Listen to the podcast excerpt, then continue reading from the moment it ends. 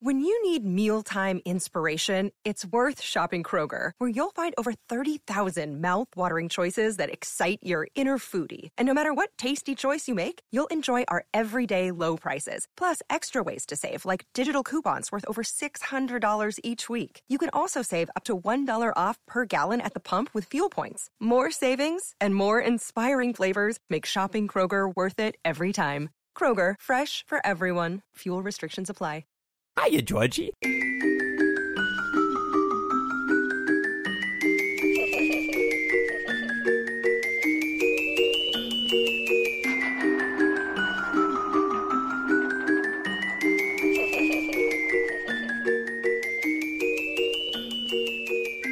Uh, welcome to episode 154, the Professional Book Nerds Podcast.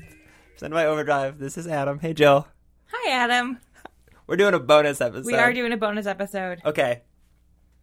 I'm just going to tell everyone why. So, we're going to talk about it right now. And the reason we're doing a bonus episode was because Thursday's episode was memoirs, and the episode in and of itself was a little bit longer. And I asked before we started recording the intro, I was like, we probably shouldn't talk for a long time because it's a long episode. Then I proceeded to talk for a long time because I have so much to say about it, the movie, which we both have seen, Yes. And it's incredible. Yes. So you were very, very smart and said, "Why don't we just do a bonus episode? Because hey, it's our podcast. We can do whatever we want." Yes, we can. so if you guys love Stephen King, which if you're a fan of Jill's, you will be a fan of Stephen King. This episode is for you. If you're not a fan of Stephen King or the movie or the book It, then you can just wait till Monday's Yeah. episode for a new one. But a lot to say. yeah. It's so good. Yes, it is. it i'm gonna try, try not i'm gonna be this is gonna be weird because i'm gonna say things that i just said to you but it wasn't recorded anymore so bill skarsgård as pennywise the dancing clown is the best character i have seen on a screen since heath ledger's joker and i did tweet that as us but i just want to reiterate it for people who don't follow us on twitter i can't i couldn't take my eyes off of him it, Yes. Um. No, I would. I would agree. You know, like I, I'm a huge Tim Curry fan and have been for a very, very, very long time. same Um, and so I have always loved Tim Curry's Pennywise. He freaks me out so much in that film. But Bill Skarsgård is a completely different Pennywise in a very good way, and I think he did that on purpose. You know, like knowing how attached people are to Tim Curry's um, Pennywise. Like I, I remember telling one of our coworkers, Jack, here about it. How, and I think I told you that you to- yeah i was gonna say the way you described them you told me Um, too Curry's Pennywise is very much like he seems like a real guy in a clown costume. Like he's just this guy who just happens to live in a drain and is like, dressed like a clown, and it's totally normal. you like, know that like- old story but like just like he's a guy in a clown costume. Skarsgård Pennywise is a thing pretending to be a guy in a clown costume. Like there's very much something not of this world to him. Something is just a little off. Like he doesn't know how he's supposed to behave because he's not Yeah.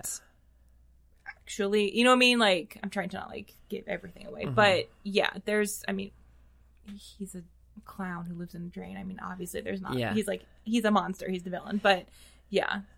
but there's there's just little things. I jokingly told i was i went and saw it with my wife and my sister there was like 10 of us going.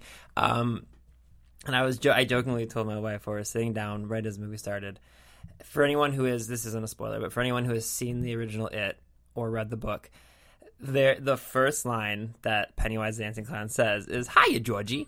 And i literally looked at my wife i was like if he doesn't say that I'm getting out of the theater and i'm walking away because i didn't same thing i didn't want it to be bill skarsgård trying to be tim curry trying to be pennywise i wanted it to be his own thing but i also wanted him to say that he does nails it but then there's just these little nuanced things in like even that first scene where he's talking to georgie and like he is like drooling and like his just it has this like like you said otherworldly Just something is off. Yeah. Something is off. Yeah.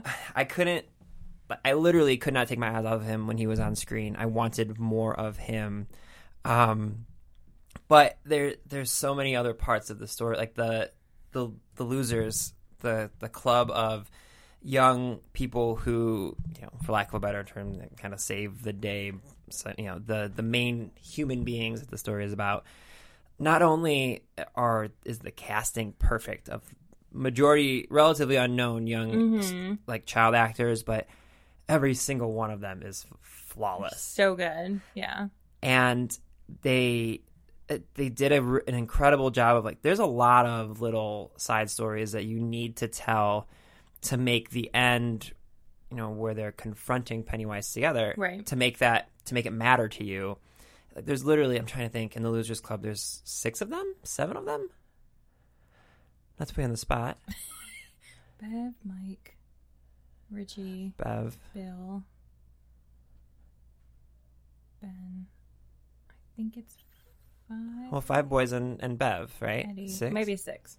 I think it's five boys and Bev. so and all of them have different backgrounds that are touched on at least a little bit to give you a reason of like they show you what their fears are and it makes sense with what their fears are when they're confronting Pennywise. And they also show you just like a little bit of their background of their life so that you're emotionally attached to six different people while they're fighting Pennywise. And it's just that's hard to do. And you know most movie plots have like an A plot and a B plot maybe a C plot. Right. this one it does it's brings them all together while also showing you separately why they are what they are Have you read the book? i've not Okay. Um, so for those who have read the book and have not seen the film, um, the well, okay, well, actually, it's gonna be very long. It's gonna be a lot longer than I planned on it a minute ago. But um, so the book goes back and forth between the Losers Club and the Losers Club as adults. They sort of, and this is how the the old um, TV miniseries from like the '90s or whatever. This is what they did. It went Yeah. back and forth. Um, for this, they've split it up into. They're going to split it up into two. Although, um, so like the Losers Club, just the kids, is the first part, and it's a standalone. Like you don't, you know what I mean? Like it works on its own. I think they designed it that way in case it didn't. they were hedging well. yeah they were hedging their bet They're hedging their bets. which they didn't have to do because it made a They did not. the No, money. but uh, it stands on its own. Yeah, somebody, um, one of our coworkers, I think Jack told me that. Was it you? Maybe it was Jack who told me that they didn't add that chapter. Like at the very end, it says chapter one. They didn't add that until like the like a week before the movie once Oh. it started to get the hype the hype. They're like, okay, we can actually do this. Mhm. Um, so for this, it's it's just the Losers Club as the kids, and for those who have read the books, know that um, there's a somewhat controversial scene in the sewers at the very end uh, that is not in the film. yes Um, which is fine. They have to kind of change it a little bit with regard to Bev's role, which I'm not crazy about, but um that particular scene not in it yeah for those that know what I'm talking I- about. yeah. i mean i haven't read the book but i there's enough there's enough out there literature about it especially recently um because of that particular scene and Stephen King kind of his his comments are like there's there's like a clown murdering children and all anybody Yeah. can talk about is this one particular scene at the very end of the book but um so that's not in there and yeah just as an I- FYI I should clar- yeah, book. I should clarify. I haven't read the book, but like I have done as much research on a book that I haven't read as you can humanly do. So I know exactly what you're talking about. I know all of the things that are in and not in. Yeah. and, um, but there's just little tiny references to other things like um the the turtle. Uh, Mhm. I love the turtle stuff. It was so subtle, Yeah, but so- if you know to look for the turtle, yeah, So in the book there is a, a a turtle plays a very specific and important role, but it's a very uh like otherworldly Yeah. type of a story, and there's just these little subtle nods to it, and they oh man, every single part of this movie to me was perfect. Like I honestly wouldn't change any of it. I Um, my one thing is is that m- the character of Mike, um, who is the uh, the African American, he he plays a much bigger role in the book that is not in this movie, which feels like they gave a lot of his stuff to uh, Ben's character. Which I mean, in the context of Ben being the new kid, he doesn't have any friends. He's clearly the kid who would like go to the library and do the research. That's fine, but Um, so they they took some of Mike's stuff away, which I don't like, be- just because he seems kind of oh we have to He we have to have the African American kid because he's in it, but we're just not really going to do anything with him. his was the one that story. was my one thing I don't like. Well, and so his Mike's was the one story that it um I didn't think they did enough of the background. Like you find out his his tragic backstory near the end, but you don't really it it does feel slightly out of place when they show him um in like the factory that he works in. It, it feels like it's kind of thrown in there, but I do know that in the second chapter which they are filming, Mike's role will be very big and Yeah. he's the one who stays in Derry and Well, yeah, no, he does. Yeah, he's the narrator of the, the book, and like, yeah, he's the one who stays there. He brings them all back. But yeah, just like how they treated him in the Losers Club, because like you know he's the one that kind of brings all this stuff, like the Yeah. the films and the photos and all that stuff. Well, and um, what's the character's name who is like the eat like the the bully? Um, Henry? I think I think it's oh yeah, you're right because that's what he goes to carve and um into the but okay, so the the actor who plays Henry, I don't know him. I, I got to give this kid credit Yeah. because in a movie about an interdimensional murdering clown that is like all powerful and is basically eating children. I hated this child actor more than the clown who's murdering people. Like he was so good at being upsetting and like just I, I want to know that that kid is living a perfect actual childhood life just so that that's not he has no connection to the character he plays in this because he is so infuriatingly good at being a bully. Yeah, and it like and it's so the thing i liked about his aspect of this is like when you go see a horror movie like it's you know they focus a lot on like the gore or like the violence like this the jump scares. But like the most upsetting part about this was like how raw and edgy and angry he is and like just like when he's like carving his his name into someone's stomach with a knife or like threatening to hit Mike with a rock. Like he has so much anger in his like face and just incredible acting job. yeah. I think it's that's sort of you know the interesting juxtaposition of the story is that they you know the focus is sort of on this clown. I mean, he's not really a clown. That's just how he presents himself. But this Mhm. evil being clown. Um, Pennywise. Pennywise. Yes, thank you. So Yep. they so the focus is on Pennywise and whatever form he manifests himself. But then they also have to deal with this very real bully who literally kind of wants to kill them. Yeah. You know what I mean? Like he's not just your normal bully who beats you up and takes your lunch money. Like No. he will literally do harm to you. Yeah. And and yeah, when you sort of see his own family life, Yeah. like you feel bad for him, but you're like, no, mm. you want You feel bad for him for like 90 for like seconds. 90 seconds and then and then it, yeah but it is it's weird to say like normally i have a love hate relationship with scary movies like i love watching them and but like i'm all i feel like i'm always holding my breath waiting for like when you turn the corner in a room that there the thing is gonna be there it's like very much like the best movie that has ever done this is alien where you like you never know where it's gonna come from and when it does it scares the crap out of you I had that feeling with this, but it wasn't for Pennywise. It was for Henry. It was like, oh God, they're gonna drive downtown and they're gonna see the bully. Like again, forget the interdimensional murdering clown. I, he was so just. I I, I want to see that actor play a happy role, just so like in my mind I can know like okay, well, he's not gonna be typecast as the world's most angry, violent child.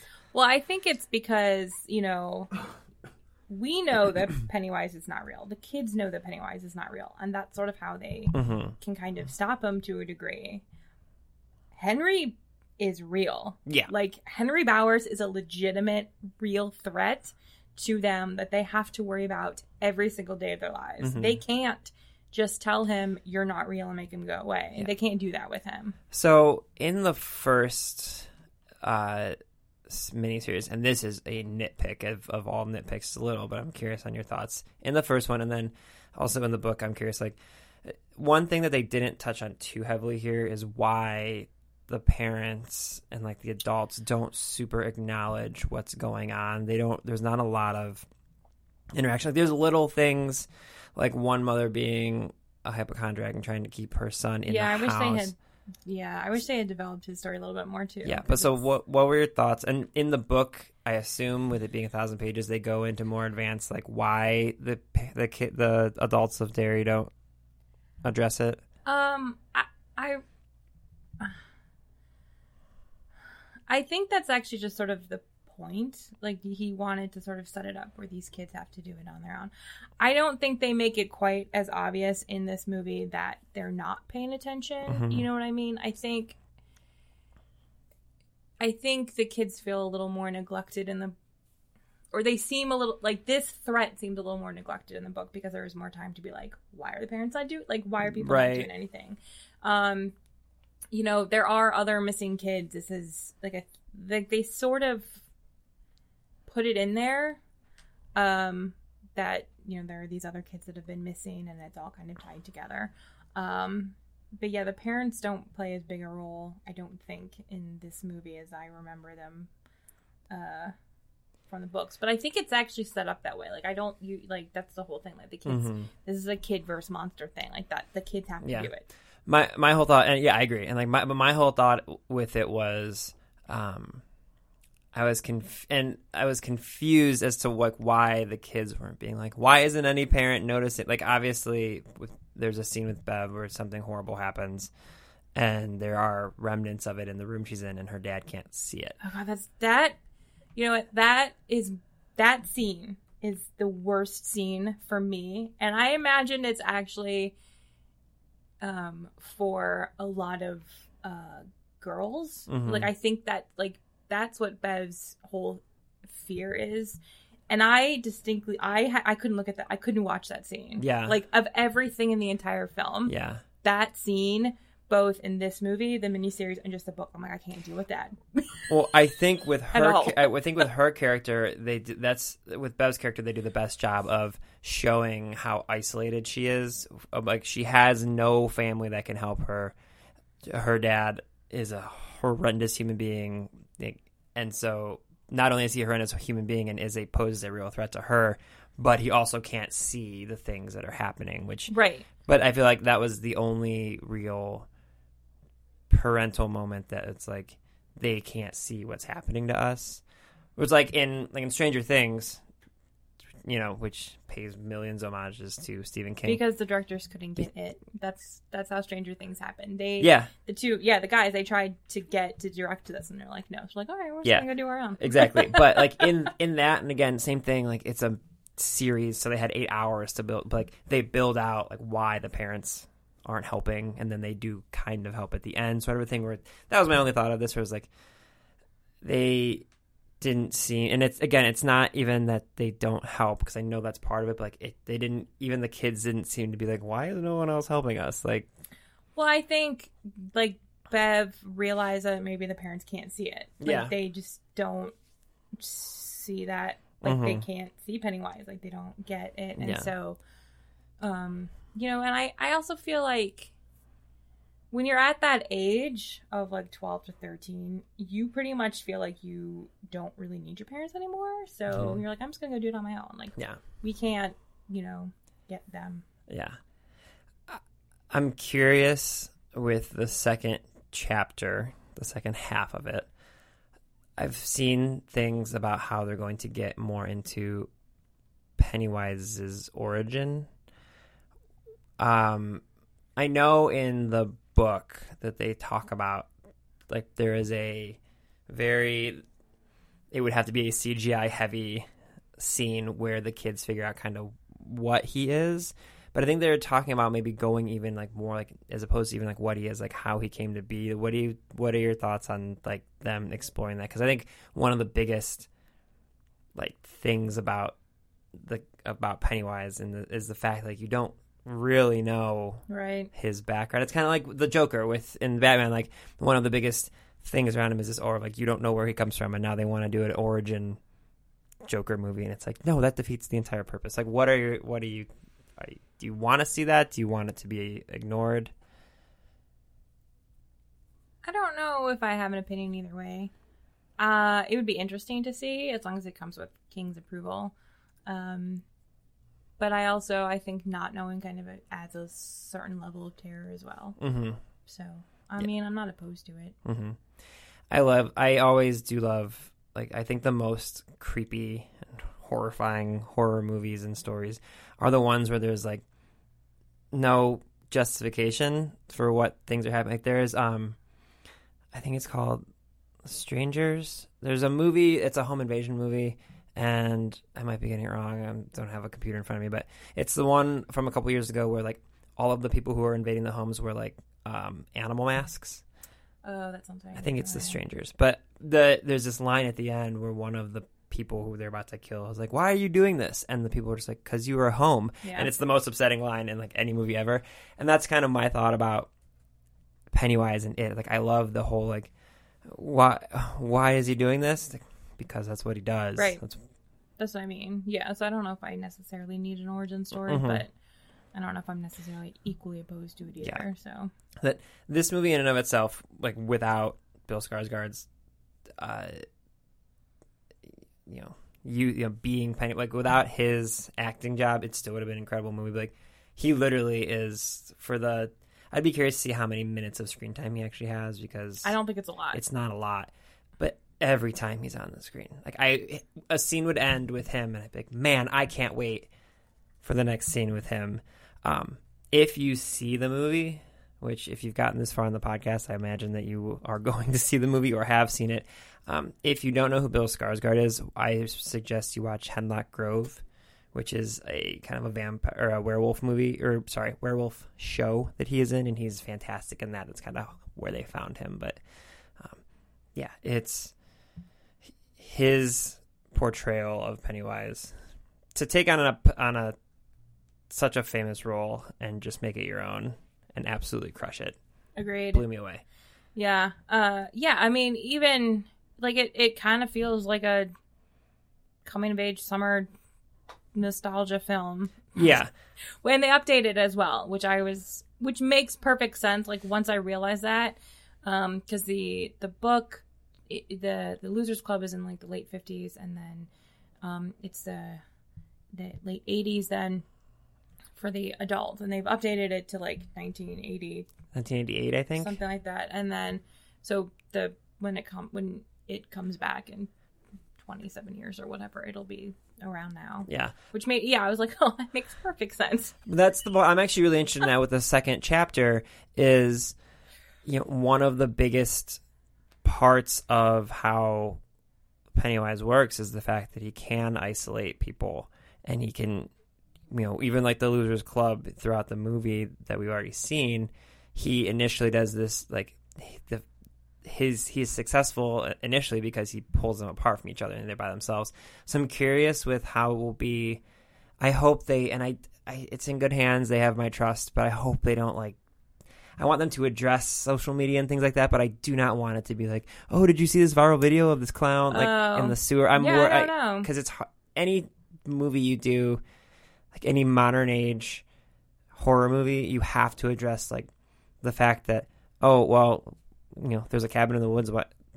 Why wouldn't they just call somebody? Oh, because they have no Wi-Fi, they have no service. Like you have, there's there's always like one or two lines at the beginning of all the movies that are new age, where it's like, oh, here's the reason that I can't just tweet, I'm being attacked. Please, someone help me. It's funny. I was actually just watching um Stephen King is everywhere right now.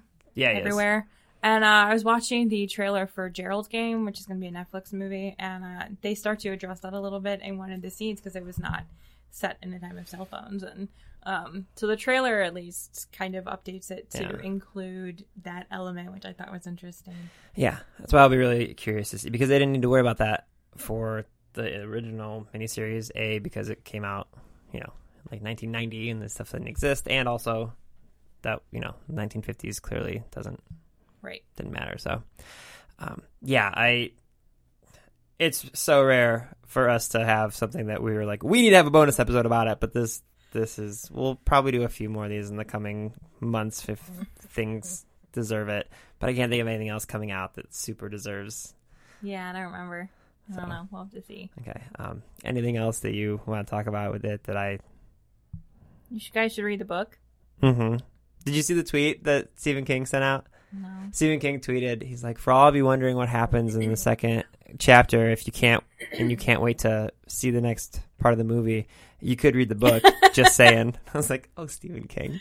Uh, oh, Stephen King. Yeah. Yeah, it's interesting. I mean, for those who don't know, uh, the splitting it up as they've done is, is, you know, just an interesting choice. I mean, I approve of the choice. I love that they split it up versus going back and forth, but you know, you're gonna get hit right in the beginning with what happens to these characters when hmm they get older, and you're like, oh, Yeah, seeing what has become of them.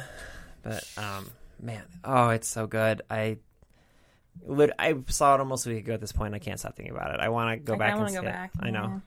yeah. Just take the take a half day and go see it again. yes, let's do it. We'll get the. It'll be an outing for everybody. All right. Well, if you guys made it this far and you want to, you know, if you we, we had a few people when we did the Game of Thrones um, kind of wrap up that we did after our monthly episode. We got some good feedback. People said they, they enjoyed that and would love to hear us talk about other stuff like that. So if you enjoyed this, let us know. Shoot us a message. And if you did like this and you want to send us a tweet at ProBookNerds or an email at professionalbooknerds at overdrive.com. If there's other literary things out in the world that you would like, I would wonder what Adam and Jules' takes are let us know what you would love to hear us talk about in addition to obviously the book recommendations and the interviews because like i said it's our it's our podcast we, we added a third episode this week just so that jill and i could not only talk about it for a half hour during the workday but justify it by recording it. So let us know. Pretty much. anything else? Nope. all right well i hope you guys have a wonderful day and that you're all floating down here and all those things. And bye you georgie